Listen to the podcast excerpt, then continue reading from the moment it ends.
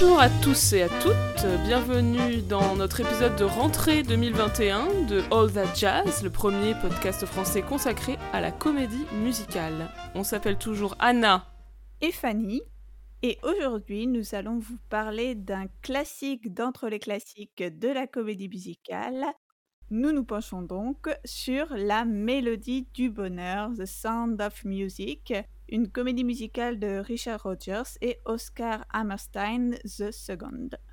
C'est la première fois qu'on fait un épisode dédié à Rogers et Hammerstein. Eh oui, c'est vrai, alors que c'est vraiment un duo iconique de l'âge d'or. Euh, on, a mis du temps alors qu'on s'est fait un épisode. Euh, bien sûr, dans cet épisode, on va parler à la fois de la version scénique de 1959 mais aussi du film de 1965 euh, ainsi que des différentes productions euh, que nous avons euh, ou pas pu voir sur scène. Et c'est aussi l'occasion, cet épisode, de rendre hommage à Christopher Plummer, qui est bien évidemment l'interprète iconique du capitaine Von Trapp dans le film de 65, qui est décédé en début d'année en février.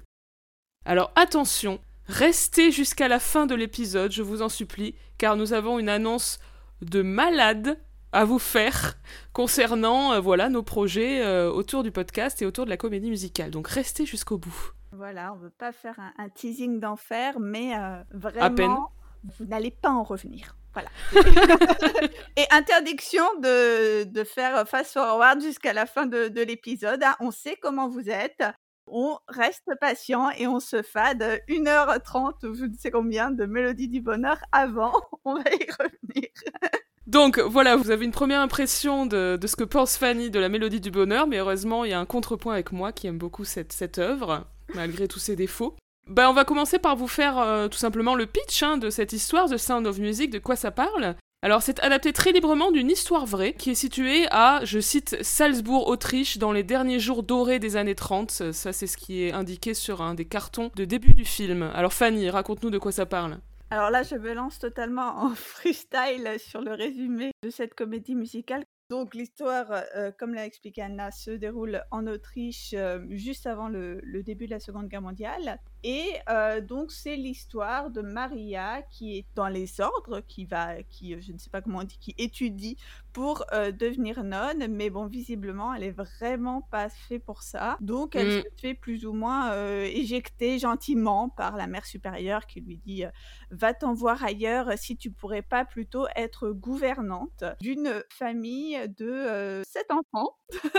Euh, et voilà, et elle est donc envoyée chez le capitaine Von Trapp, qui est donc veuf, et se retrouve, le pauvre homme, à la charge de ses sept enfants. Il lui faut bien une femme pour venir euh, s'occuper de, tout ça. Donc au début, euh, bon comme d'habitude, on reviendra sur euh, Julie Andrews, mais euh, dans la version du film, vous le savez, c'est Julie Andrews, donc elle se retrouve face à des enfants soi-disant infernaux, indomptables, mais qui au bout de cinq minutes se révèlent être tout à fait charmants, hein, même si au début ils lui font quelques petites blagues facétieuses. Finalement, elle va très bien s'entendre avec eux et va notamment leur apprendre à chanter, puisque voilà, c'est une non chantante, pourquoi pas. Il y en a hein, dans l'histoire de la comédie musicale. Il y en a un certain nombre. Sister Act. Voilà, j'ai beaucoup pensé à Sister Act. Donc en parallèle, le capitaine, il, va notamment, il est notamment en train de courtiser une, comtesse, une baronne qui est un peu donc l'antagoniste féminin, la rivale de Maria, parce qu'évidemment Maria, euh, elle va tomber amoureuse du capitaine. Donc il y, a, cette histoire d'amour du, capitaine, là, il sait pas trop où faire l'œuf. Et aussi les... Ah, je connaissais pas cette expression C'est vrai Oh, mais je l'utilise tout le temps Pas mal. Et alors la fin, je sais qu'il y a irruption de l'histoire dans, mmh. l'histoire. Donc la guerre se déclenche et ils fuient tous en Suisse, I guess, par les collines. Voilà mon résumé. Alors, pour être plus précise sur la fin, à peu près au moment où euh, le capitaine et Maria euh, ben, se marient, hein, arrive l'Anschluss, c'est-à-dire le moment où l'Allemagne euh, a annexé l'Autriche de manière plus ou moins pacifiste, hein, puisque beaucoup d'Autrichiens étaient pour l'Anschluss. D'ailleurs, c'est intégré dans l'histoire de cette comédie musicale, ça fait partie du sujet, quoi. Et à ce moment-là, le capitaine von Trapp, qui est donc un militaire, un marin en l'occurrence, eh ben on lui demande d'intégrer l'armée allemande. Et comme c'est un, Autrichien de cœur, etc., qu'il est contre l'annexion par les nazis, c'est pas tant pour des, des histoires idéologiques, même si on imagine que oui, c'est surtout parce que voilà, il a pas envie d'être dans l'armée d'un autre pays. Eh bien, ils doivent fuir l'Autriche et donc ils finissent euh, par un espèce de subterfuge où ils arrivent à gagner du temps parce qu'ils participent à un concours de chant. Et au dernier moment, au moment où ils doivent recevoir leur prix, et eh bien en fait, ils sont partis, et du coup, les nazis qui attendaient leur heure euh, pour euh, pouvoir amener le capitaine Von Trapp sont bien déçus, et nos héros peuvent fuir pour des contrées meilleures. Merci Anna pour ce complément à mon résumé tout pété de la mélodie du bonheur. Ça commençait bien, hein? On va donc se, plonger de façon un petit peu plus approfondie sur cette œuvre et euh, tout d'abord vous parler de la version scénique, hein, puisque La Mélodie du Bonheur, même si le film est évidemment très connu, c'est avant tout une comédie musicale euh, sur scène. Alors on va commencer par vous dire quelques mots du développement de ce projet, qui se trouve être la onzième et dernière collaboration euh, du duo hein, de Richard Rogers et Oscar Hammerstein. Oui, alors euh, duo iconique, hein, je vais faire une petite présentation pour euh, voilà un rappel général. Donc Richard Rogers était le compositeur et Oscar Hammerstein le parolier de ce duo. Ce sont deux créateurs qui ont vraiment révolutionné Broadway. Avant de se rencontrer, ils avaient déjà chacun une belle carrière, puisque Richard Rogers formait avec Lawrence Hart le duo aussi également très connu de Rogers and Hart dont le film Words and Music, qui est un film de, de la MGM des années 40, et euh, le biopic très romancé. Oui, tout à fait. Et donc ce sont les auteurs de classiques euh, du ce qu'on appelle le Great American Songbook. Ils ont écrit ensemble des comédies musicales assez connues comme Babes in Arms, A Connecticut Yankee dont on avait parlé dans l'épisode sur les, euh, les légendes arthuriennes, ou encore Pal Joey. Ils ont des chansons vraiment célèbres telles que Blue Moon, My Funny Valentine, The Lady is a Tramp ou encore Bewitched, Bothered and Bewildered. Et de son côté, Oscar Hammerstein aussi avait travaillé avant comme parolier à Broadway, et notamment avec Jérôme Kern sur Showboat, une pièce de 1927 qui est considérée, on va dire, comme la première euh, vraie comédie musicale avec une intrigue vraiment suivie. Et c'est une pièce dans laquelle on entend également des classiques que sont Can't Help Loving That Man et Old Man River. Alors ensemble, Rogers et Hammerstein ont ensuite écrit des comédies musicales à grand succès qui presque à elles seules vont définir l'âge d'or de Broadway, euh, parmi elles Oklahoma, Carousel, South Pacific, The King and I et donc The Sound of Music. The Sound of Music sera donc leur dernière comédie musicale pour Broadway et euh, Hammerstein ne participera donc pas à l'élaboration euh, du film puisqu'il va mourir en août 1960, soit quelques mois après euh, la première au théâtre. Euh, l'origine du, projet, ça démarre en, 1958. C'est un projet qui se fait à l'initiative de euh, Marie Martin, qui est une grande vedette de la scène euh, alors, qui a joué notamment dans South Pacific en 1951 et qui est restée alors, enfin depuis, très proche du, du, duo Rogers et Hammerstein. Elle les contacte donc en 1958 pour adapter le livre autobiographique de Maria Augusta von Trapp, euh, qui euh, s'appelle donc ce livre La famille des chanteurs Trapp. C'est un livre qui avait déjà fait l'objet d'un film allemand en 1956 et qui donc raconte l'histoire de la famille Trapp. Oui, alors j'ai regardé rapidement le, film qui est disponible sur YouTube et euh, on voit vraiment que, ça fait partie des sources d'inspiration de la comédie musicale puisque plusieurs scènes de Sound of Music sont très proches euh, du film, surtout dans les scènes du début, notamment euh, la rencontre avec les enfants où le capitaine Von Trapp les appelle avec son sifflet comme si c'était des militaires sur son bateau, ou encore la scène de l'orage où Maria va rassurer les enfants qui ont peur de l'orage. Et Maria Augusta von Trapp, donc la vraie, elle est euh, ensuite consultante sur euh, le projet de comédie musicale, euh, comme elle, elle, sera par la suite aussi d'ailleurs assez présente sur le film. Alors c'est intéressant parce qu'au départ, Rogers et Hammerstein, ils devaient écrire en fait une seule chanson, puisque les chansons que chantait dans la vraie vie la famille von Trapp devaient être utilisées sur scène. Mais finalement, Rogers et Hammerstein ont estimé que ça ne marcherait pas vraiment, que c'était pas du tout le, même style que ce que eux ils faisaient. Donc euh, finalement, ils ont composé toutes les chansons. Alors c'est assez amusant parce que on a l'histoire d'une femme qui déménage pour s'occuper des nombreux enfants d'un homme autoritaire et froid, et cet homme va devenir un peu plus cool, on va dire, à son contact. Donc c'est un peu le même concept que The King and I, Le Roi et moi, pièce également de Rogers et Hammerstein. C'est également pas si loin du concept de Mary Poppins, euh, où le vrai. aussi se, renoue avec son âme d'enfant, même si dans, dans, Mary Poppins, bien évidemment, il n'y a pas d'ambiguïté amoureuse entre Mary Poppins et Monsieur Banks. Pour euh, vous dire quelques mots du reste euh, de l'équipe euh, de, de cette création, bien évidemment collective, le livret est signé de Howard Lindsay et Russell Crowe. Oui, alors c'était des auteurs de théâtre et de comédie musicale qui avaient notamment travaillé avec Cole Porter ou encore Irving Berlin. Oui, puisque du coup, ici, Oscar Hammerstein ne va signer que les paroles et non pas le livret. Ouais, alors que pour les pièces précédentes de Rogers et Hammerstein, il était aussi l'auteur du livret. Alors, juste petite remarque sur le livret, euh, les modifications qui vont être apportées par rapport à la vraie histoire et par rapport également au, film euh, de 56, c'est que, notamment, que Maria arrive chez les Von Trapp assez peu de temps avant l'Anschluss, alors que dans la vraie vie, elle était mariée avec le capitaine depuis longtemps dans la vraie vie, avant euh, l'annexion de, l'Autriche par l'Allemagne. Il y a également invention du personnage de Max, qui est euh, l'oncle impresario des enfants, et le développement d'une histoire d'amour entre Liesel, qui est l'aîné des enfants Von Trapp, et un jeune homme, Rolf, qui va s'avérer être un nazi. Les décors sont signés de Olivier Smith, qui était également décorateur sur les productions originelles de Undertown, My Fair Lady et West Side Story, rien que ça. Les mm. orchestrations sont de Robert Russell, qui a orchestré d'ailleurs toutes les comédies musicales de Rogers et Hammerstein. Et euh, les costumes de la production originelle, encore une fois, sont de Lucinda Ballard, qui avait également signé les costumes de Annie Geturgen. On va à présent vous parler de la musique et des différentes chansons qu'on peut entendre dans cette pièce. Et oui, parce que mine de rien, la plupart des chansons de la mélodie du bonheur sont ben, tout simplement très connues.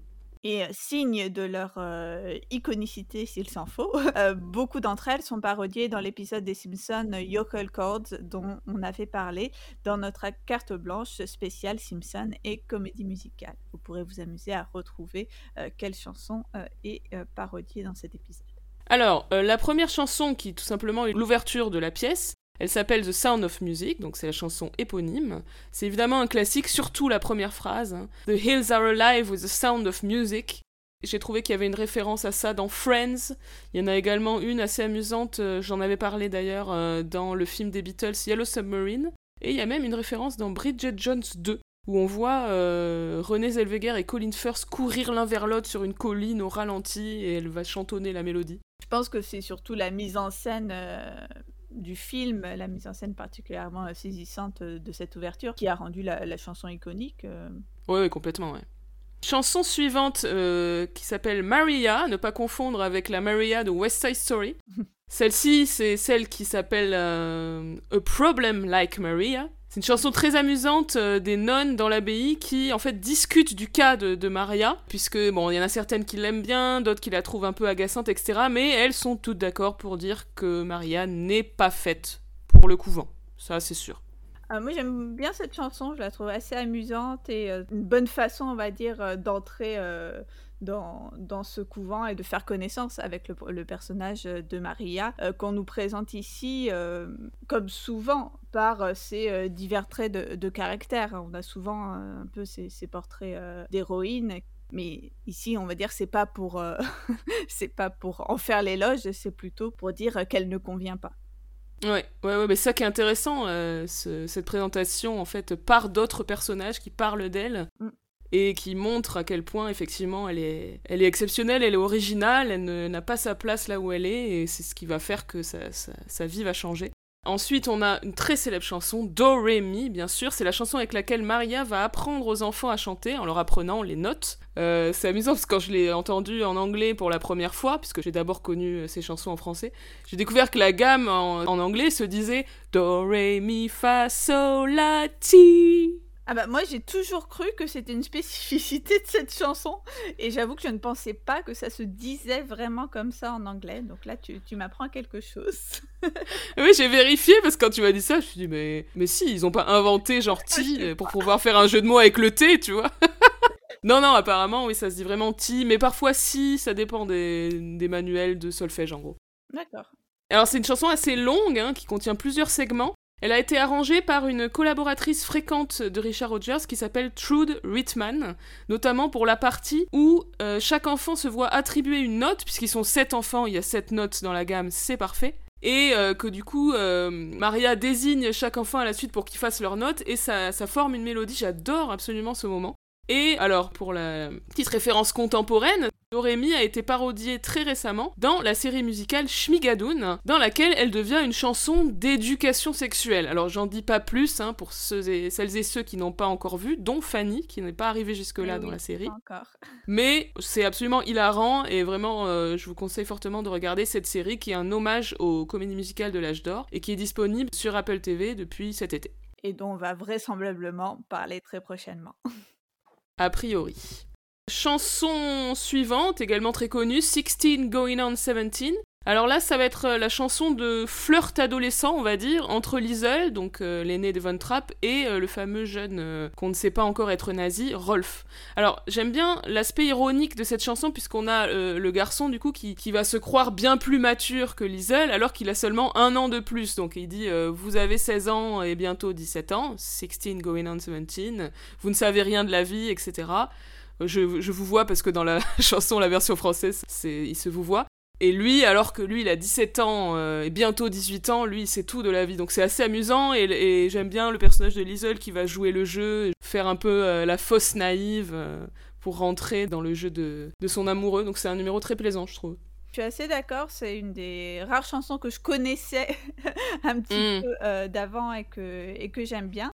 Et je trouve que ouais, le côté un petit peu malicieux et ironique la rend un, peu plus intéressante que d'autres chansons. My Favorite Things. Gros gros tube, bien évidemment. C'est la chanson euh, pour se donner du baume au cœur en se rappelant les petits bonheurs de la vie. hein. Ça, c'est typiquement euh, ce qu'on peut appeler une list song. Donc, c'est une chanson qui fait une liste de choses, quoi, tout simplement. Et là, euh, eh ben, le personnage liste tous les petits plaisirs de l'existence. Les chatons, la neige qui se pose sur ton nez, les bols de crème, etc. Donc c'est devenu un classique, et notamment un classique du jazz. Ça a été beaucoup repris par des jazzmen, et notamment dans une version très célèbre par John Coltrane. Il y a aussi euh, reprise de cette chanson par Ariana Grande dans son tube euh, qui s'appelle Seven Rings, et euh, elle reprend la même mélodie. The Lonely Got Heard est une chanson de Maria avec euh, les enfants Von Trapp. C'est l'histoire d'un petit berger de sa chèvre qui rappelle une sorte d'imagerie, on va dire, autrichienne, les montagnes, etc. Et qui a euh, notamment euh, des passages en yodel, donc qui est une technique de chant traditionnelle autrichienne qui consiste à passer euh, d'un registre de voix de poitrine à un registre de voix de tête de manière très rapide. Euh, je ne m'essaierai pas à vous montrer, mais je pense que vous, vous savez de quoi je parle. J'attendais la démonstration, je suis un peu déçue. Alors, euh, chanson suivante, So Long Farewell. Chanson très amusante. Moi, j'étais assez fan quand j'étais petite. Je pense que c'est parce que c'était la chanson qui était chantée euh, que par les enfants et par les enfants tous ensemble, etc. Euh, Je sais pas pourquoi j'ai noté ça, mais j'aimais bien quand j'étais petite le moment où Kurt, le plus jeune des garçons, fait sa note très aiguë qui fait Goodbye. C'est trop bien. Et Kurt, moi, je suis très très fan de, Kurt. Je pense que c'est mon préféré avec aussi Brigitta, qui est la, la petite un petit peu rêveuse. Et alors, le personnage de Kurt aurait euh, donné son nom au personnage euh, de Kurt dans Glee.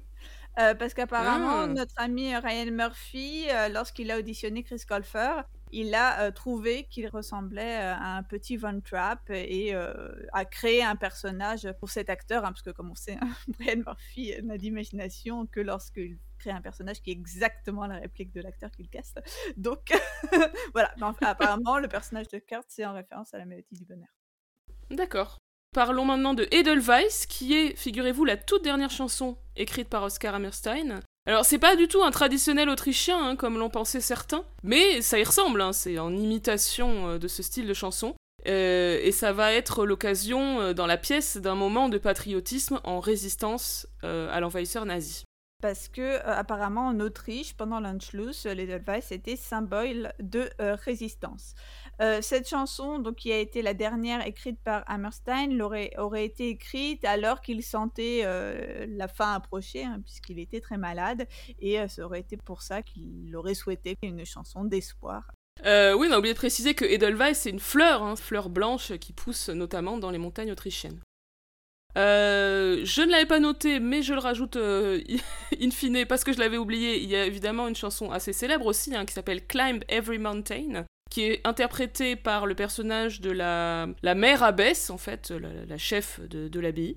et qui est euh, une chanson euh, voilà pour se donner aussi du courage et se dire qu'on peut réaliser ses rêves etc et qui, qui, va être reprise à la toute fin de la pièce voilà comme, euh, comme une chanson d'espoir pour la suite de la vie des personnages alors j'avais noté juste en passant, euh, on peut pas dire que ça soit backstage, bien que ça parle d'une famille qui, qui, a fait des, des, spectacles, etc. Mais néanmoins, il y a quelques passages qui relèvent du spectacle soit du spectacle privé où les personnages vont chanter les uns pour les autres, comme par exemple la reprise de Sound of Music par les enfants qui chantent pour la baronne, ou euh, là c'est des choses qui sont uniquement dans le film, mais euh, lorsque euh, le capitaine chante Edelweiss à ses enfants, et lorsque les enfants et Maria font un petit spectacle de marionnettes sur la chanson Lonely Got Hurt. On a une sorte de spectacle semi-privé avec la chanson So Long Farewell qui est chantée par les enfants lors d'une soirée donnée par le capitaine et la baronne. Et puis on a évidemment le spectacle public à la fin, euh, voilà le fameux concert de la famille euh, Von Trapp. Euh, j'ai remarqué en réécoutant la bande-son qu'il y a énormément de reprises dans cette comédie musicale et des airs qui reviennent plusieurs fois. Donc Sound of Music est chanté par Maria, puis ensuite par les enfants, à deux reprises d'ailleurs. My Favorite Things va être reprise par les enfants juste avant le retour de Maria lorsqu'ils essaient de se donner du courage. Maria, enfin le fameux A Problem Like Maria, est reprise par les nonnes au moment du mariage de Maria. Pas très sympa hein, de lui envoyer des vannes comme ça au moment où elle se marie.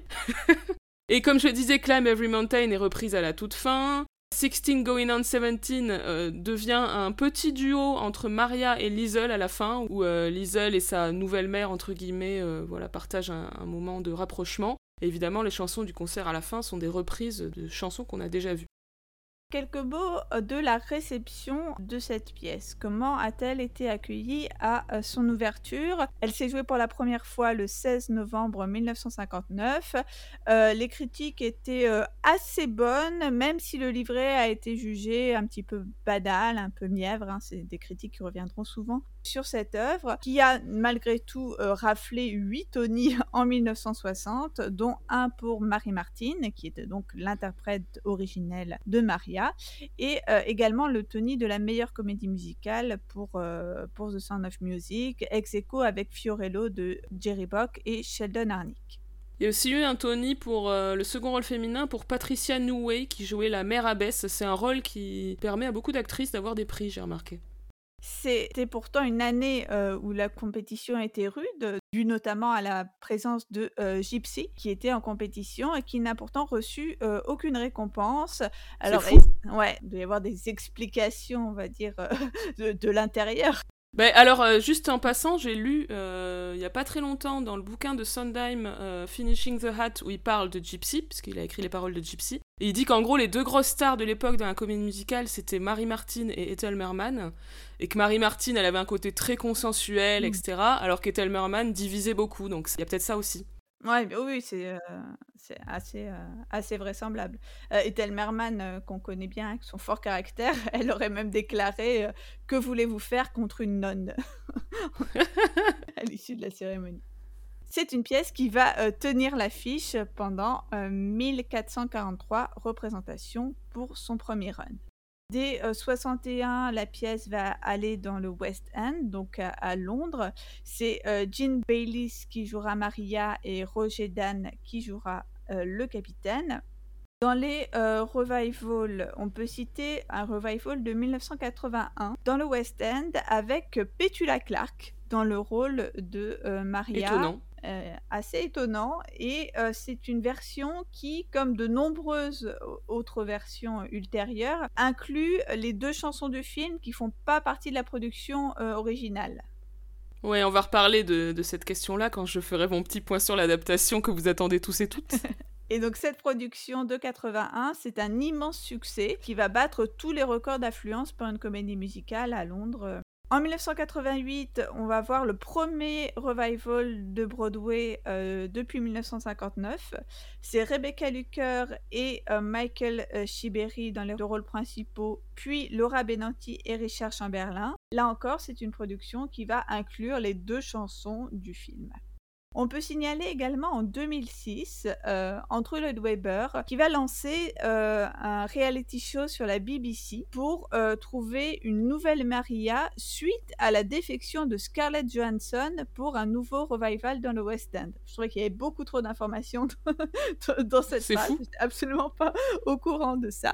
Et donc ce reality show euh, s'appelle How Do You Solve a Problem Like Maria, référence bien évidemment à la chanson euh, dont on a parlé tout à l'heure.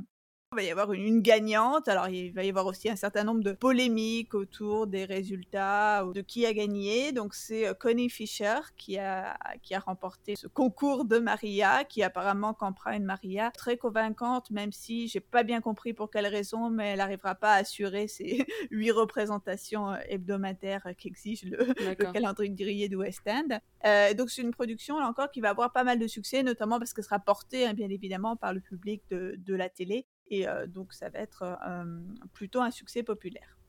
En France, on a eu droit en décembre 2009 à une production du théâtre du Châtelet qui nous a alors présenté une production en quelque sorte à mi-chemin entre l'original de Broadway et euh, le revival dans les chansons comme dans la mise en scène.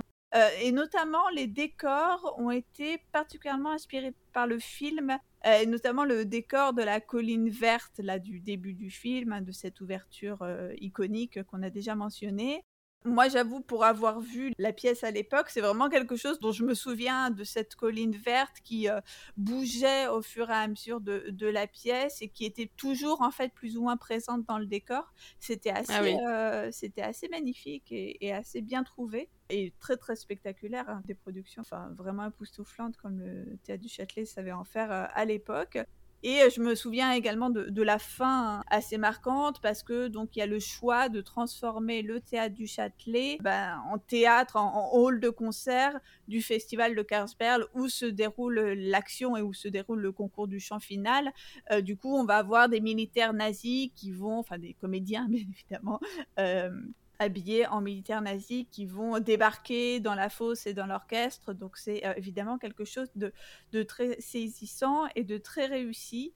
Euh, quelque chose d'assez inédit euh, en choix de mise en scène et apparemment c'est quelque chose qui n'avait pas été fait depuis les années 80 et une production de cabaret qui avait fait le, le, même choix en fait de situer l'action de la pièce dans, dans, le théâtre si vous voyez ce que, ce que je veux dire. Mmh une production du Châtelet qui était un gros succès, là encore euh, public, à tel point qu'ils l'ont repris deux années plus tard et euh, pour les, euh, pour les vacances de Noël de la saison 2011-2012, on a eu un nouveau run de cette production.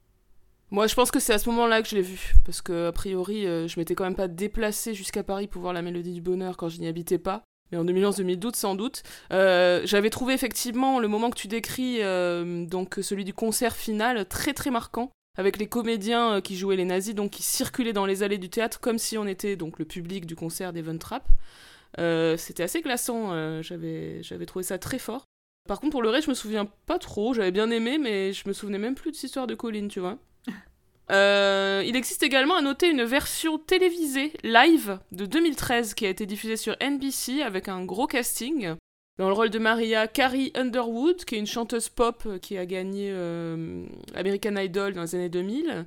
Euh, Stephen Moyer dans le rôle du capitaine Von Trapp, Christian Borle quand même dans le rôle de Max, Laura Benanti en Elsa et Audra McDonald en Mère Abbesse. Donc c'est vraiment un cast, on va dire, de qualité. Ouais, ça donne bien envie. Même moi, j'aurais bien envie de, de regarder ça. Alors moi, je l'avais regardé pendant le premier confinement, je me souviens, parce qu'à un moment, Andrew Lloyd Webber, il mettait en ligne euh, plein de, de comédies musicales ah oui, sur sa ouais. chaîne, et sa chaîne qui s'appelle The Shows Must Go On, et euh, il avait mis celui-là.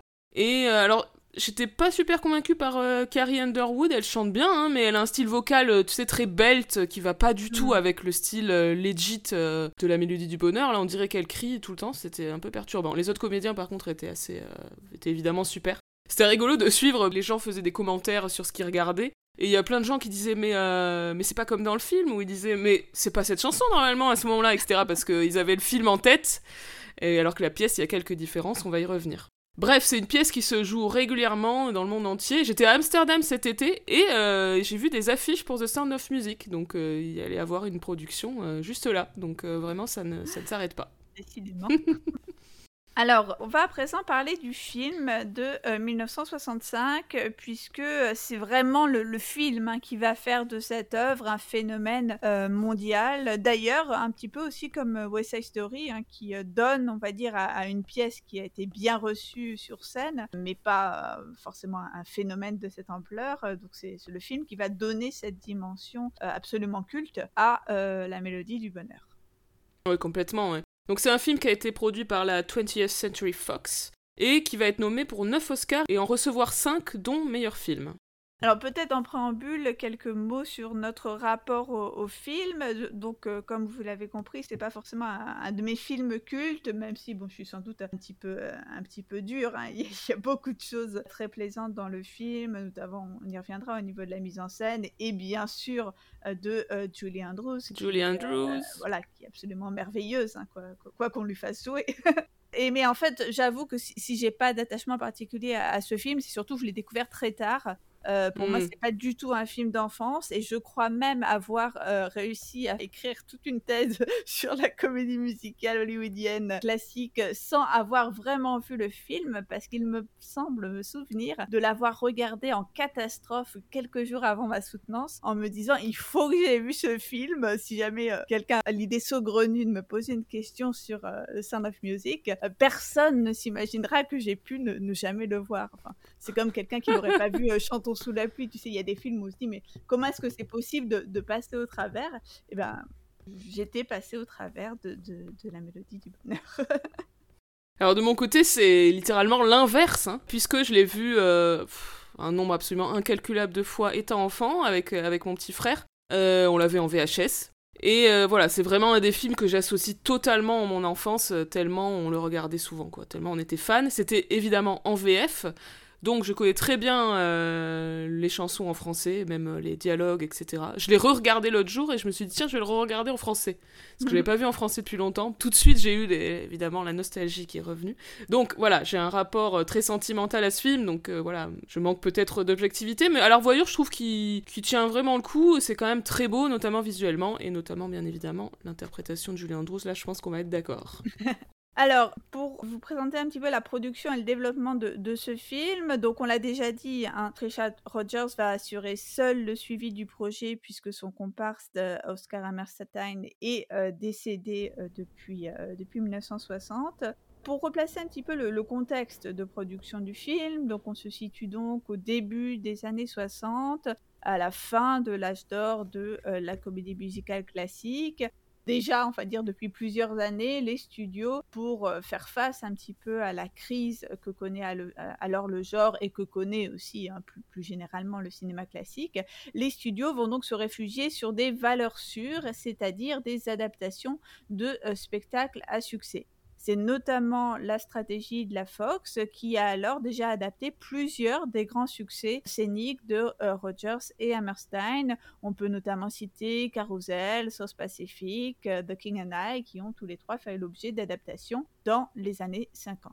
Hmm. Pour euh, donc euh, avoir les droits d'adaptation de euh, Sound of Music, la Fox va débourser 1,25 million de dollars pour pouvoir mettre en œuvre ce projet. Pour réaliser le film, c'est d'abord Robert Wise donc, qui est approché suite évidemment au succès de West Side Story hein, qu'il a réalisé en 1961. Mais tout d'abord, Wise refuse parce qu'il juge l'histoire trop sirupeuse et c'est donc plusieurs autres réalisateurs qui vont être contactés, notamment Stone Donen, Gene Kelly. Oui, alors ça a été proposé à Stone Donen, puis à Gene Kelly, parce qu'évidemment, à une époque, ils réalisaient des films ensemble, mais en 65, ça fait bien longtemps qu'ils ne s'entendaient plus, c'est triste. Eh oui, et de toute façon, ils ont chacun refusé, là encore, je crois, parce qu'ils jugeaient l'histoire trop mièvre. William Wyler va accepter, euh, mais après quelques repérages, va euh, finalement abandonner le, projet pour se consacrer à un autre film. Et c'est alors que Robert Wise revient sur sa décision et prend en main la réalisation. Alors au scénario, on trouve Ernest Lehman, donc qui va adapter euh, la pièce pour l'écran. Il avait déjà adapté une autre œuvre de Rogers and Hammerstein, c'est The King and I pour le film de 56. On avait déjà évidemment parlé de lui car il était le scénariste de West Side Story, donc on retrouve le duo Wise-Lehman de West Side Story, mais il est aussi notamment l'auteur du scénario de La mort aux trousses. Les coûts de production de ce film vont s'élever à 9 millions de dollars. C'est pas non plus énorme. Hein. Alors je sais que Mary Poppins était particulièrement pas cher avec 4 ou 5 millions, je sais plus, mais comparé aux 17 millions de My Fair Lady tourné par Warner l'année précédente, c'est pas non plus énorme. Et euh, comparé surtout au Cléopâtre de Mankiewicz, le, film avec euh, Elizabeth Taylor et Richard Burton, euh, qui est produit par la Fox en 1963, qui, je crois, était un gouffre financier et que la Mélodie du Bonheur va bien aider à, renflouer hein, le studio qui s'était vraiment beaucoup endetté avec la production de Cléopâtre. Ouais. Dans le reste de l'équipe du film, on a notamment les chorégraphes de Mary Poppins qui vont rejoindre l'équipe. C'est Mark Bro et Didi Wood, c'était un couple. Et également le directeur musical de Mary Poppins qui s'appelait Erwin Costal. Les costumes sont assurés par Dorothy Jenkins. Elle avait travaillé notamment sur South Pacific, donc encore une adaptation de Rogers et Hammerstein, et The Music Man. Et euh, dans ses mémoires, Julie Andrews explique que les créations donc, de Dorothy Jenkins, qui sont en effet très belles, l'ont aidé à appréhender l'évolution du personnage de Maria, qui en gros devient une femme à mesure que le récit avance. Alors, euh, pour présenter un petit peu le casting du film, alors il faut noter que même si la Fox va jouer la sécurité euh, par rapport aux matériaux à adapter, le casting est finalement un peu plus risqué parce qu'on n'a pas vraiment de, de méga stars en fait dans, dans The Sound of Music. Julie Andrews, donc, a 28 ans euh, lorsqu'elle est castée. Elle remplace Marie Martin, qui euh, avait 45 ans lorsqu'elle a joué le rôle euh, sur scène. Julie Andrews, parce qu'elle a un âge plus, on va dire, plus approprié hmm. au rôle, et aussi parce que Marie Martin n'était pas spécialement, je crois, enfin, on dirait pas vraiment un pied à Hollywood. Elle a jamais joué hein, au cinéma. Non, non. je crois qu'il y a comme trace entre guillemets de, son travail, on a surtout une captation, il me semble, de Peter Pan. Mais je crois ah on n'a pas trop, on n'a pas d'image d'elle en, train de jouer. Et donc en fait, Julie Andrews, même si elle avait triomphé à Broadway en 56 et dans le West End en 58 dans le rôle principal de My Fair Lady, même si on l'a dit, hein, elle n'obtiendra pas le rôle pour l'adaptation hollywoodienne, et donc, même si elle, avait à son actif alors de beaux succès sur scène, Julie Andrews n'est pas très connue lorsqu'elle est castée, puisque en fait, elle vient de tourner Mary Poppins, mais le film n'est pas encore sorti. Le, triomphe, bien évidemment, de Mary Poppins va changer la donne. Oui, apparemment Wise et Lehman ont pensé à elle assez vite et ils sont allés voir chez Disney des extraits de Mary Poppins qui n'étaient mmh. pas encore sortis, voire même pas encore finis de monter. Et, euh, bah, ils ont été convaincus tout de suite. Écoutez, ils ont, ils ont retrouvé euh, leur euh, histoire de nounou, donc ça a dû matcher directement, quoi. Là encore, des, des casteurs de, de, grand, de grande imagination. C'est ça. Même si elle est évidemment parfaite. D'autant plus parfaite qu'on on, apprend qu'avait également été envisagée Leslie Caron. Ou encore Grace Kelly. Alors, on fait la liste de mes ennemis. One Bancroft. One Bancroft, j'ai rien contre elle. Donc... Attends, je connaissais pas ton grief contre Grace Kelly. Euh, bah, C'est à cause de l'Oscar, tu sais bien. L'Oscar de Ah, face à Judy. Bye. Mais c'est pas sa faute, elle a rien demandé. Ouais, mais bon. Alors à noter que Julie Andrews, elle avait déjà eu affaire à Rogers et Hammerstein puisqu'elle était dans euh, leur version de Cinderella, de Cendrillon en 57, qui était une production télévisée. Mm. Euh, alors, dans son autobiographie, Julie Andrews, elle explique qu'elle avait vu la pièce avec euh, son mari de l'époque, euh, Tony Walton, et qu'elle avait aimé la musique, mais qu'elle avait trouvé la, pièce, je cite, rather saccharine. Donc j'imagine que ça veut dire mièvre, sucré, quoi. et alors c'est trop drôle parce qu'elle avait même fait un sketch à la télé en 1962 avec Carol Burnett qui s'appelait The Pratt Family Singers qui parodiait la chorale familiale euh, de Sound of Music. C'est marrant, hein je vous mettrai le lien euh, vers ce sketch qui est assez drôle. Mais finalement, les discussions avec euh, Wise et Chaplin, qui était un des producteurs du film, l'ont convaincu. Alors, je trouve, comme on l'a déjà esquissé, hein, qu'elle a un jeu vraiment très naturel, elle est super. Pour moi, elle fait le film, elle a des, des mimiques, des gestes. Enfin, vraiment, elle crée un personnage hyper attachant et, c'est ça qui fait qu'on suit l'histoire en fait. Je trouve que c'est vraiment assez admirable.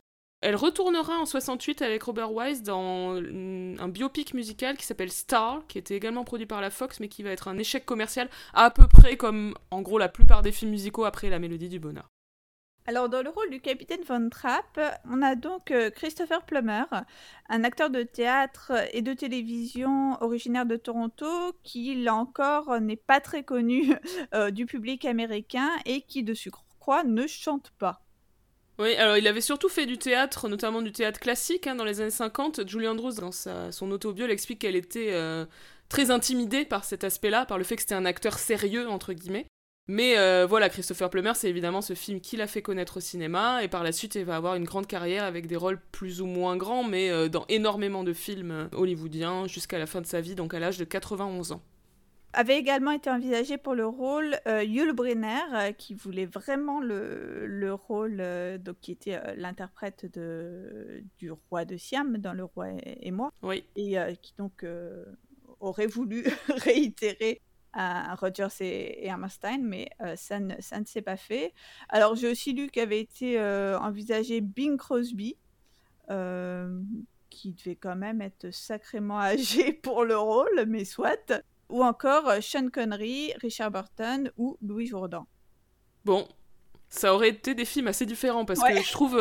on a parlé de Julien Andrews, je trouve Christopher Plummer aussi est très très bien. Hein. Il est vraiment très charismatique. Donc c'était l'idée de Robert Wise de caster Christopher Plummer, qui voulait un acteur très charismatique qui apporte une profondeur au rôle parce qu'il avait trouvé justement euh, le capitaine assez terne en réalité dans la pièce. Plummer aussi euh, n'était pas très convaincu, on va dire, par euh, ce casting. il se jugeait trop jeune pour être le père de sept enfants. Je crois qu'il avait 36 ans à l'époque. Ouais. Mais donc Wise l'a convaincu d'accepter. Alors j'ai lu que par la suite, il avait eu un rapport un peu compliqué avec ce film. Euh, quand on lui en parlait en interview, il se moquait souvent du côté très sentimental, hein, qui reste malgré euh, le fait qu'il y a eu des efforts faits par lui et par la production, etc., pour atténuer cet aspect-là. Mais visiblement, à la fin de sa vie, il a, commencé à être moins sévère et il a reconnu que les films étaient réussis dans son genre. Pour euh, les chansons, il est doublé par Bill Lee, qui se trouve être la voix chantée de Roger dans les 101 Dalmatiens. Pourtant, hein, il avait fait son maximum pour assurer les chansons. Il avait pris des, cours euh, de chant intensifs, mais bon, ça n'a pas été suffisant. Le même genre de déception que euh, Natalie Wood ou Audrey Hepburn. C'est ça. C'est pas passé. Euh, le casting des rôles des enfants a également été assez compliqué apparemment. Et donc à signaler que pour la fille aînée du, du capitaine, donc le personnage est incarné par alors je ne sais pas comment on prononce son nom, euh, Chermian, Carr, qui a 21 ans euh, quand le rôle, euh, euh, c'est un rôle d'une jeune fille de 16 ans, donc ça a été un petit peu reproché, on va dire, à la sortie du film. Bon, alors là, si on commence à critiquer ça, on critique beaucoup de films, hein, parce que... et beaucoup de séries. Et si on commence à critiquer les jeunes filles de 21 ans qui sont trop âgées, où allons-nous? C'est clair. Euh, en tout cas, avait également été envisagé pour le rôle euh, Géraldine Chaplin, donc la fille de Charlie Chaplin, mais aussi Mia Farrow. Ah, c'est marrant. Dans le rôle de la mère supérieure du couvent, on trouve Peggy Wood, qui est doublée pour le chant par Marjorie McKay. Et malgré cela, Peggy Wood va être nommée à l'Oscar du meilleur second rôle féminin pour ce rôle.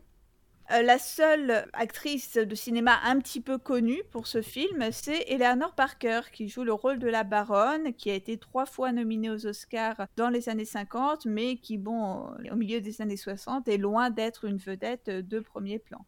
Donc on a vraiment euh, très très peu de, stars, voire aucune star dans, dans ce film.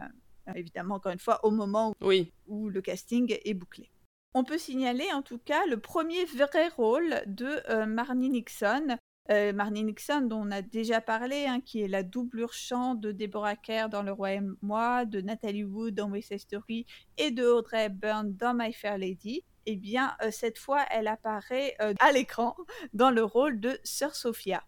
Oui, donc on la voit notamment dans la chanson des nonnes hein, dont on a parlé euh, au début. Pour la trouver, c'est la deuxième qui chante dans cette chanson-là. Donc euh, si vous voulez euh, voir à quoi ressemblait Marnie Nixon. Et alors, j'ai vu qu'elle a aussi joué la mère supérieure sur scène en 2006 au Hollywood Bowl de Los Angeles, version dans laquelle, pour l'anecdote, il y a Ben Platt à l'âge de 13 ans qui joue Friedrich et qui est très choupi.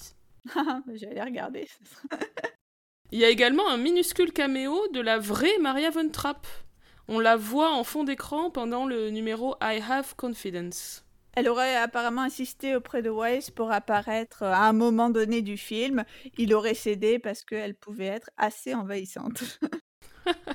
Euh, alors je voulais faire un mini point sur le doublage français pour celles et ceux qui comme moi ont la VF dans l'oreille. Je pense que je suis sans doute pas la seule. Euh, le doublage de Julie Andrews a été assuré par Martine Sarcé, qui était également la voix d'Audrey Hepburn pour beaucoup de films. Mais pour le chant, Julie Andrews est doublée par Mathé Alteri, qui était une artiste lyrique, qui a aussi doublé Hepburn dans My Fair Lady, donc c'est assez logique. Si vous connaissez aussi la VF euh, de My Fair Lady, vous pourrez essayer d'écouter si on reconnaît leur voix. Et alors, petite anecdote, le petit Kurt est doublé par Richard Darbois, qui est depuis devenu une très célèbre voix française du cinéma, qui est notamment le doubleur attitré d'acteurs comme Harrison Ford, Richard Gere ou encore Bill Murray. Et on le connaît tous et toutes pour avoir été le génie dans Aladdin. Donc quand même un, très grand artiste vocal et qui avait 14 ans à l'époque de ce film. Quelques mots euh, du tournage. Qui a quand même duré 5 mois. Hein donc qui était prévu euh, à Los Angeles et à Salzbourg pour les extérieurs, mais le mauvais temps a rendu nécessaire de construire des décors en studio en Autriche pour pouvoir continuer euh, à tourner mm. malgré tout en cas d'intempérie. Ça a beaucoup compliqué le, montage, euh, notamment pour que, que tout ait l'air harmonieux et raccord d'une scène à l'autre, notamment pour que le spectateur ne s'aperçoive pas qu'on a utilisé deux demeures différentes pour la maison des Von Trapp. Bah, j'avais jamais fait attention, hein. donc euh, c'est réussi. Je trouve que les décors sont très beaux dans l'ensemble. Hein. Les intérieurs sont, ont été réalisés par Boris Leven, qui avait lui aussi travaillé sur West Side Story, donc on, retrouve vraiment des points communs entre les équipes de ces deux films. Quelques mots de la scène d'ouverture, hein, donc qui a été euh, filmée à la toute fin du film, quand tout le monde était déjà reparti et que ne restait donc que Julien Andrews quasiment euh, en Autriche, donc qui a été filmé par hélicoptère pour ces mm plan aérien de, Maria qui chante dans les collines. Alors euh, j'aime bien le moment où Julien Andrews en parle dans ses mémoires, euh, combien ça a été galère à filmer, notamment parce qu'en fait le souffle de l'hélicoptère n'arrêtait pas de la, faire tomber alors qu'elle était censée euh, tournoyer, elle n'arrivait pas à se relever tellement il y avait du souffle autour d'elle. C'était apparemment assez épique à tourner. c'est marrant. Bah, après, c'est vrai que cette, cette, entrée en matière est assez spectaculaire. Hein. L'arrivée de l'hélicoptère, là, avec où on s'avance vers Maria, c'est très très beau. Avant ce numéro d'ouverture, euh, le film commence par. Euh, et je me souvenais pas du tout, ça, quand j'étais petite, je devais mm. pas, euh, pas faire trop gaffe.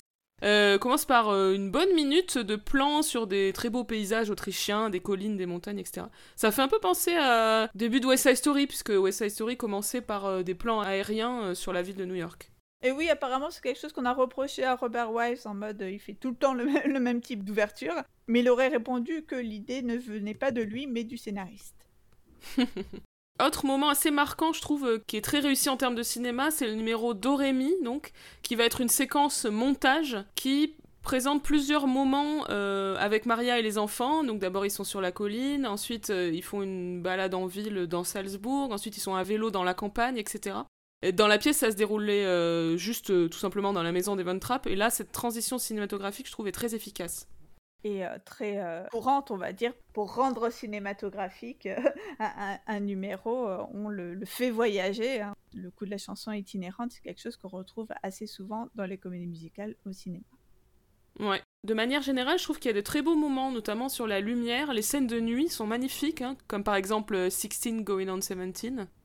C'est un, numéro qui m'a pas mal surpris euh, lorsque j'ai euh, rapidement revu le film avant d'enregistrer cet épisode. Euh, les décors, le, la localisation là près, près, du kiosque, le pas de deux romantique, j'ai trouvé ça plutôt plaisant et vraiment assez beau. Ça m'a même un petit peu évoqué les numéros de Fred Astaire et Ginger Rogers. Bon, c'est peut-être juste le kiosque, l'effet kiosque qui fait ça, mais j'ai moi aussi été agréablement surprise.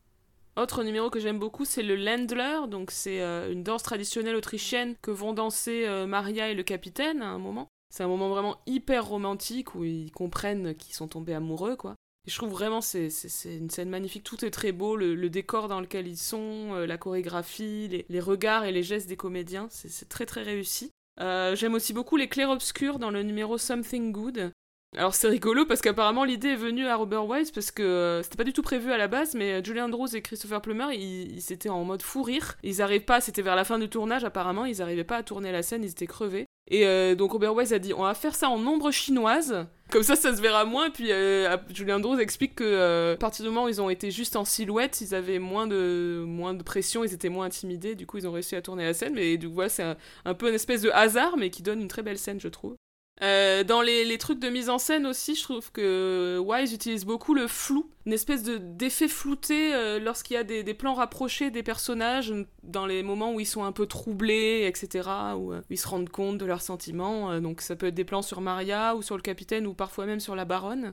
c'est assez joli. J'ai trouvé qu'au bout d'un moment, c'était peut-être un peu too much et un peu. genre, il a trouvé un super bel effet et il, il, le met un peu partout. Mais de manière générale, j'ai trouvé intéressant, en fait, je, me suis fait la réflexion que, euh, que Christopher Plummer était autant magnifié par la mise en scène que Julie Andrews, voire plus, en fait. Je sais pas comment dire. Comme si c'était lui l'objet de désir du film. Parce qu'on va s'identifier à Maria et on va tomber amoureux du capitaine, amoureux, amoureuse. Et le film nous fait sentir ce truc-là. Je trouve que c'est mm. assez fort et c'est vrai que Christopher Plummer est particulièrement beau dans ce film. Alors parlons à présent de la distribution et de euh, l'exploitation du film. Donc on l'a déjà un petit peu dit, hein, mais euh, Sound of Music, ça a été un énorme euh, succès. le plus grand succès de l'année 1965 aux États-Unis, avec 72 millions de dollars de recettes.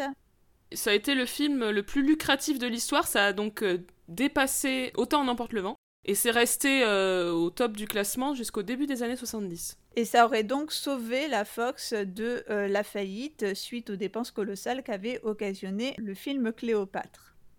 Alors, ça va être un des derniers grands films musicaux à succès, même si euh, des films comme Oliver ou encore Funny Girl, produit par la Columbia, ont plutôt marché dans les années qui ont suivi, on n'a jamais retrouvé ce niveau de succès. Et euh, on a l'exemple fameux de Hello Dolly, produit par la Fox en 69, qui a été un flop complet.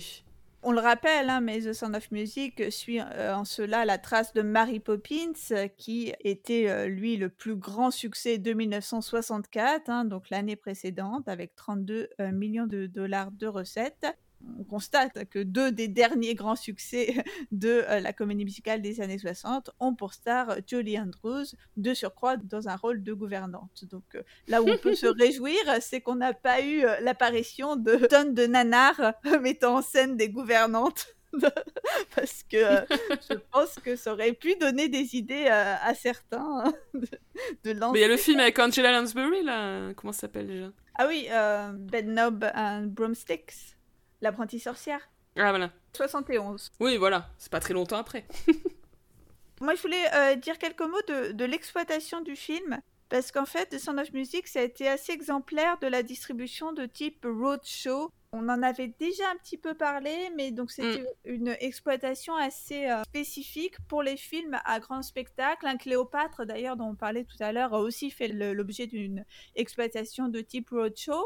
Et euh, c'est un, mode de distribution et d'exploitation des films qui a été mis en œuvre au début des années 60 pour ces films prestige, dans l'optique de contrecarrer la concurrence de la télévision, en redonnant au cinéma, en quelque sorte, les lettres de noblesse du théâtre. Donc, on projetait les films lors de séances vraiment euh, réservées.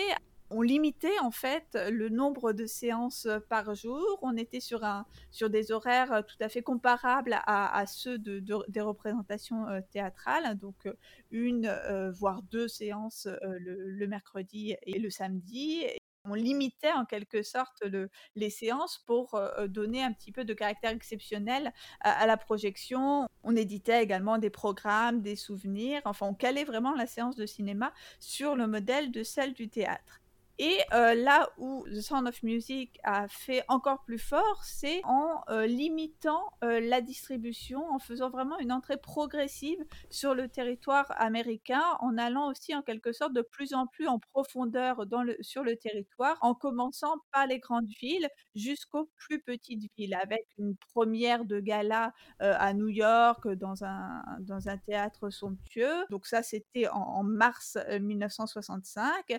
Très rapidement, rapidement, les séances se sont étendues aux grandes villes, là encore dans des théâtres équipés en son stéréophonique, en écran large, lors de projections vraiment événementielles.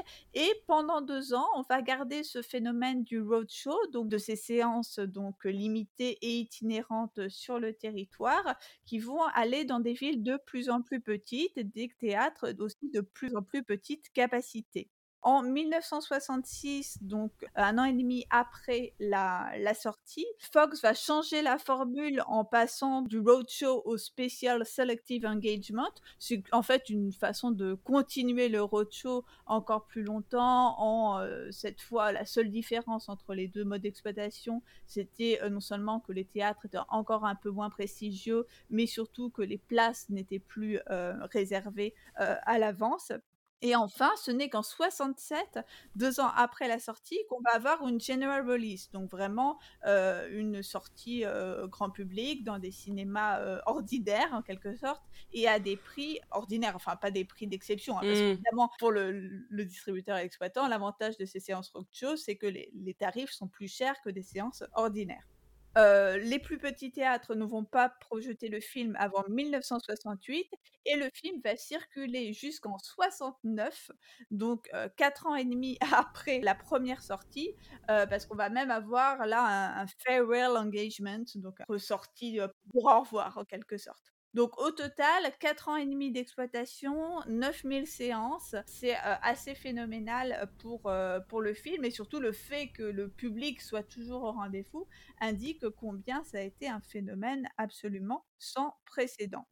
C'est un film qui donc est devenu culte, qui va faire l'objet de ressorties régulières hein, dès 1973 aux États-Unis, euh, qui va aussi connaître de nombreuses télédiffusions télédiffusion qui vont être évidemment extrêmement importantes pour la patrimonialisation et le succès du film sur le long terme et évidemment le succès du film de génération en génération. Hein. On a un petit peu le même phénomène hein, de diffusion rituelle que pour Le Magicien d'Oz, qu'on avait déjà mmh. évoqué. Et dans certains cinémas, plutôt au Royaume-Uni et aux États-Unis, on a le développement depuis quelques années de séances sing-along, donc séances pendant lesquelles on peut chanter avec, avec le film. Et j'ai vu aussi que sur le DVD un DVD français hein, pour le coup que j'ai, il y a un leaflet pour avec les oui. du film. Donc c'est vraiment un film qui est envisagé comme un film sur lequel on chante. Quoi. Mais oui, moi j'ai trop envie d'aller faire une séance karaoké au Prince Charles Cinéma à Londres. J'ai trop envie. J'en rêve. Que tu ne, réussisses pas à me convaincre. en plus, les gens ils viennent déguisés et tout. Il y a des gens en non et tout. C'est trop marrant. Juste, tu prends le point qui pourrait m'intéresser. Le Bah oui. Alors, on n'a pas encore parlé euh, de la question de l'adaptation. On, enfin, on a parlé euh, à la marge. Mais euh, Anna, c'est évidemment ta spécialité et tu voulais nous faire un point sur les points de, différence entre euh, la version scénique et le film. Tout à fait. Lehman et Wise, donc le scénariste et le réalisateur, trouvaient, comme on l'a dit, la pièce originale un peu mièvre, et bon, ils n'avaient pas tort. Hein. Et euh, ils ont quand même essayé d'atténuer cet aspect, on va voir un peu comment. Euh, à la fois à, travers les choix euh, en termes de numéros musicaux et puis aussi quelques choix narratifs. Je trouve personnellement que comme pour West Side Story, euh, les changements par rapport à la pièce sont généralement plutôt de très bonnes idées. alors, il y a notamment deux nouvelles chansons, donc deux chansons écrites spécialement pour le film. Oui, donc écrites par Richard Rogers tout seul, hein, puisqu'évidemment, on l'a dit, Hammerstein était décédé. La première, c'est I Have Confidence, c'est la, on va dire la I Want Song de Maria où euh, elle se donne du courage avant d'arriver chez les Von Trapp, hein, au moment où elle sort, euh, où elle sort du couvent. Dans la pièce, on passe directement de l'abbaye à la maison des Von Trapp, et donc là, ça va pas être le cas. On va avoir vraiment un moment de transition. Euh, Julie Andrews euh, explique que Richard Rogers avait fait une version assez lente et solennelle de cette chanson qui, qui a pas trop convaincu la, production et du coup que Sol Chaplin, qui était un des producteurs du film et qui était aussi, voire surtout, un, compositeur et un arrangeur, euh, avait apporté beaucoup de changements, voilà, pour faire un truc très dynamique. Et euh, en termes de mise en scène dans le film, ça va être une chanson euh, ambulante, euh, itinérante, comme on disait tout à l'heure. C'est aussi, ça se raccroche aussi à ce style-là. De Maria, voilà, qui, marche dans la ville et qui prend le, le, trolley ou le tram, je sais plus quoi, pour, arriver à la maison des, Von Trapp qu'elle découvre absolument immense. Et donc, ce moment-là est vraiment inspiré d'un passage des mémoires de Maria Von Trapp qui expliquait tout ce qui lui passait par la tête pendant qu'elle allait du couvent jusqu'à la maison du capitaine. Euh, c'est vraiment une très bonne scène pour caractériser le personnage de Maria. Je trouve que c'est vraiment utile en termes de, de, narration. Et Julie Andrews, évidemment, super, on l'a déjà dit 92 fois, mais voilà. mais il faut le rappeler. Il faut le rappeler à chaque instant. Euh, alors cette chanson, on l'avait mentionnée, elle est parodiée dans la comédie musicale The Book of Mormon, dans le numéro I Believe. Il y a vraiment des passages qui sont euh, quasiment identiques en termes de mélodie et même en termes de contenu. Vous pouvez vous référer à ce que j'en avais dit dans l'épisode sur Book of Mormon. Alors, euh, shame on me, mais euh, j'y avais jamais prêté attention. Mais là, en le revoyant, j'étais. Euh, mais bon sang, mais bien sûr, c'est une bah parodie évidente, quoi. Ah oui, c'est flag. Et deuxième chanson ajoutée, elle s'appelle Something Good. C'est la chanson d'amour que se, se chantent l'un à l'autre Maria et Georg, donc le capitaine. voilà, lorsqu'ils ont, ils ont compris qu'ils étaient amoureux et que voilà, tout va bien. Alors, euh, cette chanson remplace une chanson qui était dans la pièce qui s'appelait An Ordinary Couple. Something Good, et euh, bon, c'est pas la meilleure chanson de l'histoire, mais elle est plus romantique, plus émouvante. En effet, An Ordinary Couple, mais elle est tellement chiante. Alors là, c'est vraiment, ils disent, ah, ben on va être un couple, euh, ils décrivent leur future vie qui va être chiante comme la pluie, quoi. An Ordinary Couple. C'est trop bizarre ce, numéro. Mais apparemment, Rogers et Hammerstein euh, songeaient déjà, ben, avant que Hammerstein décède, que peut-être euh, il fallait la remplacer, mais j'imagine que le décès d'Hammerstein a fait qu'ils ne l'ont pas fait. Et ça a été fait pour le film. Something Good, c'est assez étonnant parce que Maria va évoquer, pour la seule fois du film en réalité, euh, son enfance et sa jeunesse en disant qu'elles ont été apparemment malheureuses, donc ça fait sans doute référence au fait qu'elle est orpheline. Hein. Je sais plus si c'est dit très précisément, mais on voit qu'elle a été élevée dans le couvent. Alors, Something Good, après vérification, elle était, euh, elle était dans la version du Châtelet. Donc, eux, ils avaient euh, viré An Ordinary Couple pour mettre une meilleure chanson. D'accord. Euh, il y a d'autres chansons qui ont été, cette fois, supprimées entre la version scénique et le film. Oui. Alors, il s'agit des deux chansons qui sont interprétées par la comtesse et Max, qui, du coup, dans le film, se retrouvent à être des personnages bah, non chantants. Ces deux chansons s'appellent How Can Love Survive et No Way to Stop It. Et euh, voilà, c'est un espèce de move assez classique, hein, mine de rien, au cinéma, d'enlever quelques chansons, et notamment d'enlever quelques chansons aux personnages secondaires. C'est dommage, parce que euh, la comtesse et Max, euh, dans la pièce, ils ont un truc, une espèce, une espèce de couple comique, de sidekick comique, c'est plutôt marrant. La première, How Can Love Survive, c'est une réflexion sur les relations amoureuses, que plutôt amusante. On entend une version instrumentale de cette chanson dans le film, lors de la scène de la soirée. Et dans No Way to Stop It, c'est relativement intéressant. La baronne et Max euh, essaient de persuader le capitaine que, en fait, l'Anschluss est inévitable et qu'il doit l'accepter. Et donc la suppression euh, de cette chanson va participer à enlever euh, le sous-texte politique que portaient ces deux personnages. Ça c'est peut-être une des choses qui est un poil dommage dans le film par rapport à la pièce. Et enfin, on trouve des chansons qui ont été déplacées entre la version scénique et le film, donc des chansons qui n'interviennent pas au même moment de l'histoire. Dans la pièce, Maria chante My Favorite Things avec la mère supérieure vers le début de la pièce, quand celle-ci lui annonce qu'elle doit partir chez les Von Trapp. Ça, c'est un moment, enfin, cette chanson-là est absente du film. Et My Favorite Things vient plus loin, lorsque Maria chante euh, aux enfants pour les réconforter lors de la scène de l'orage euh, cette chanson. Dans la pièce, ce n'est pas My Favorite Things qu'elle chante à ce moment-là, c'est The Lonely Gotthard, la fameuse chanson avec le yodel. Mm. Et dans le film, Lonely Gotthard, j'espère que vous suivez, arrive un peu plus tard lors d'un petit spectacle monté par Maria et les enfants. Euh, ils font un spectacle de marionnettes qui est très mignon. C'est une scène qui a été complètement écrite pour le film parce que ils ont enlevé Lonely Gotthard de, cette scène, mais quand même ils trouvaient que c'était une super chanson, donc ils ont créé une scène pour, euh, pour la garder. Et alors c'est sûrement parce que je connais euh, principalement le film, hein, mais ça paraît tellement plus logique que Maria chante My Favorite Things pour consoler les enfants plutôt que Lonely Gotthard qui est euh, genre une histoire random de berger et de chèvre, bon. donc choix à mon avis pertinent. Autre idée que je trouve très pertinente, c'est de déplacer Dorémy un peu plus loin dans l'histoire puisque Maria va l'apprendre aux enfants quand le capitaine s'absente, au lieu de ce qui se passe dans la pièce, c'est-à-dire qu'elle leur apprend immédiatement après leur rencontre. Euh, c'est-à-dire que dans la pièce, toi tout à l'heure tu critiquais le fait que euh, les enfants s'attachent très vite à Maria alors qu'on les a présentés mm. comme impossibles, mais dans la pièce c'est, c'est, encore pire. C'est-à-dire que dans deux secondes et demie, elle les fait chanter et ça y est. Euh, alors que dans le film, l'attachement des enfants envers Maria est quand même relativement plus progressif, il n'arrive pas instantanément, donc c'est encore, je trouve, une bonne idée. Mm. Tu voulais enfin signaler quelques toutes petites modifications sur quelques autres chansons. Oui, alors l'introduction, en fait, la chanson titre au début, euh, The Sound of Music, dans la pièce a une petite introduction, une sorte de récitatif avant que démarre la, mélodie principale, et ça c'est supprimé. Euh, dans le film, on commence directement évidemment par euh, The Hills Are Alive with the Sound of Music. Autre euh, ajout du film, c'est la version intimiste de Edelweiss, qui est chantée par le capitaine devant sa famille euh, lors d'une espèce de soirée où ils sont, euh, ils sont ensemble. Et alors à propos d'Edelweiss, dans la scène du concert à la fin, le fait que le public reprenne la chanson en chœur, c'est aussi un ajout du film. D'ailleurs, c'est magnifique, hein, puisque voilà tous les, les gens, les Autrichiens reprennent cette, cette chanson qui devient une espèce de chanson de résistance. J'imagine que dans la dans la pièce c'est pas vraiment faisable, il faudrait que le vrai public chante. Alors peut-être que au bout d'un moment, euh, vu que la pièce est très célèbre, il y a dû avoir des fois où le public s'est mis à chanter. Euh, je sais pas exactement euh, comment ça se passe à ce niveau-là.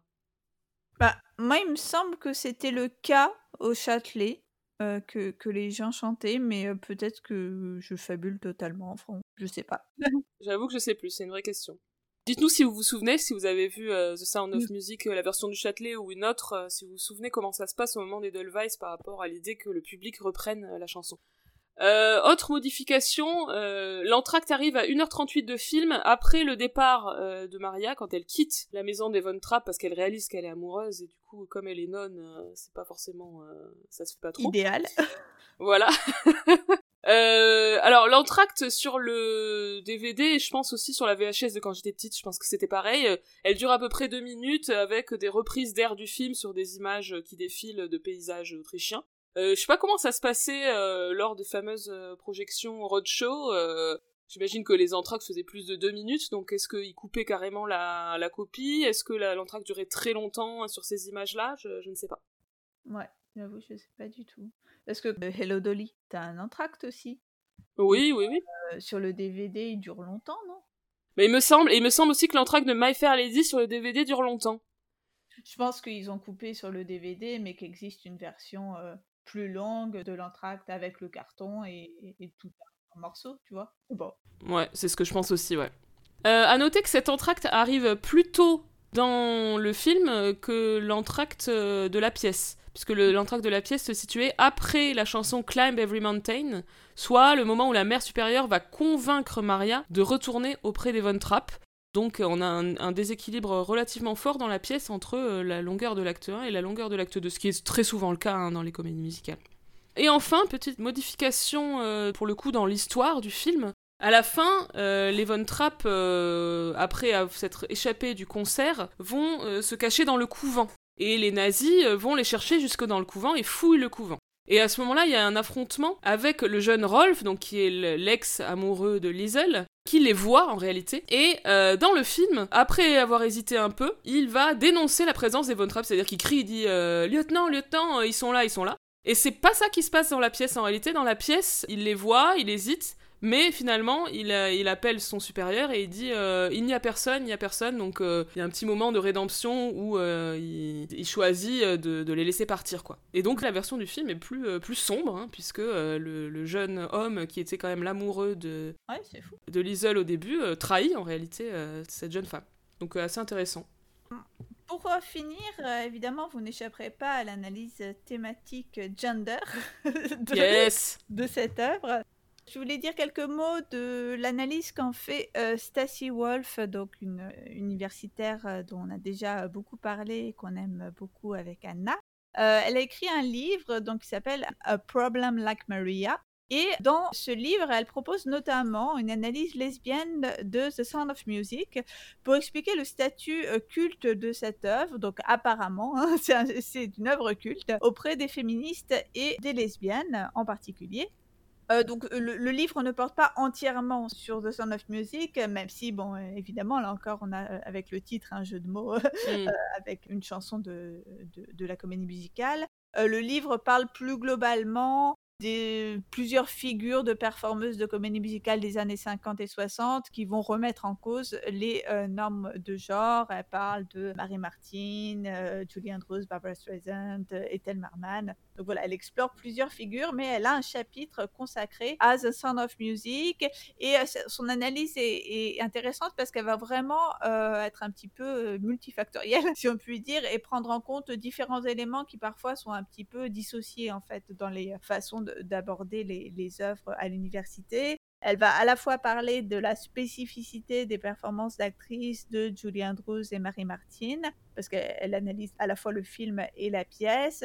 Elle va parler de la place de ces films dans leur vie et dans leur carrière respective. Et elle va également évoquer la réception du film auprès de spectatrices lesbiennes. Donc on a à la fois eu un côté analyse actorale, analyse du contexte avec une forte dimension star studies et aussi analyse de réception pour montrer comment The Sound of Music peut être lu comme une œuvre lesbienne. Donc là encore, un petit peu à la manière de ce qu'avait fait Alexander Doty sur Le Magicien d'Oz, c'est très bien expliqué, très convaincant, et surtout ça montre que euh, dans ce type d'analyse, on ne cherche pas à euh, connaître les intentions de l'auteur, hein, puisque évidemment, ça n'est pas l'objet de Maria Augusta von Trapp ou des différentes personnes qui ont adapté le, euh, récit, hein, de, dire mmh le personnage était vraiment lesbienne, mais que ça peut être lu comme tel si on, en a envie ou même si simplement on y prête attention. Donc, je vous encourage vraiment à aller euh, jeter un œil sur ce chapitre, probablement, euh, sur ce livre, pour découvrir l'analyse de Stacy Wolf. Très curieuse de lire ce livre, il faut que tu me le prêtes, Fanny. Mm. Alors, dans le genre queer coding, j'ai lu euh, aussi des interprétations qui voient le personnage de Max, donc le fameux oncle impresario, comme homosexuel puisque c'est effectivement un vieux célibataire mondain et raffiné qui n'est pas du tout impliqué dans, une quelconque histoire d'amour, hein, contrairement aux trois autres personnages euh, adultes de l'œuvre. Euh, c'est un petit peu comme c'était le meilleur pote gay euh, de la baronne, hein, notamment dans la pièce avec les chansons qu'ils chantent ensemble. Il y a aussi le fait qu'il soit un peu lâche, hein, qui relève évidemment du cliché homophobe.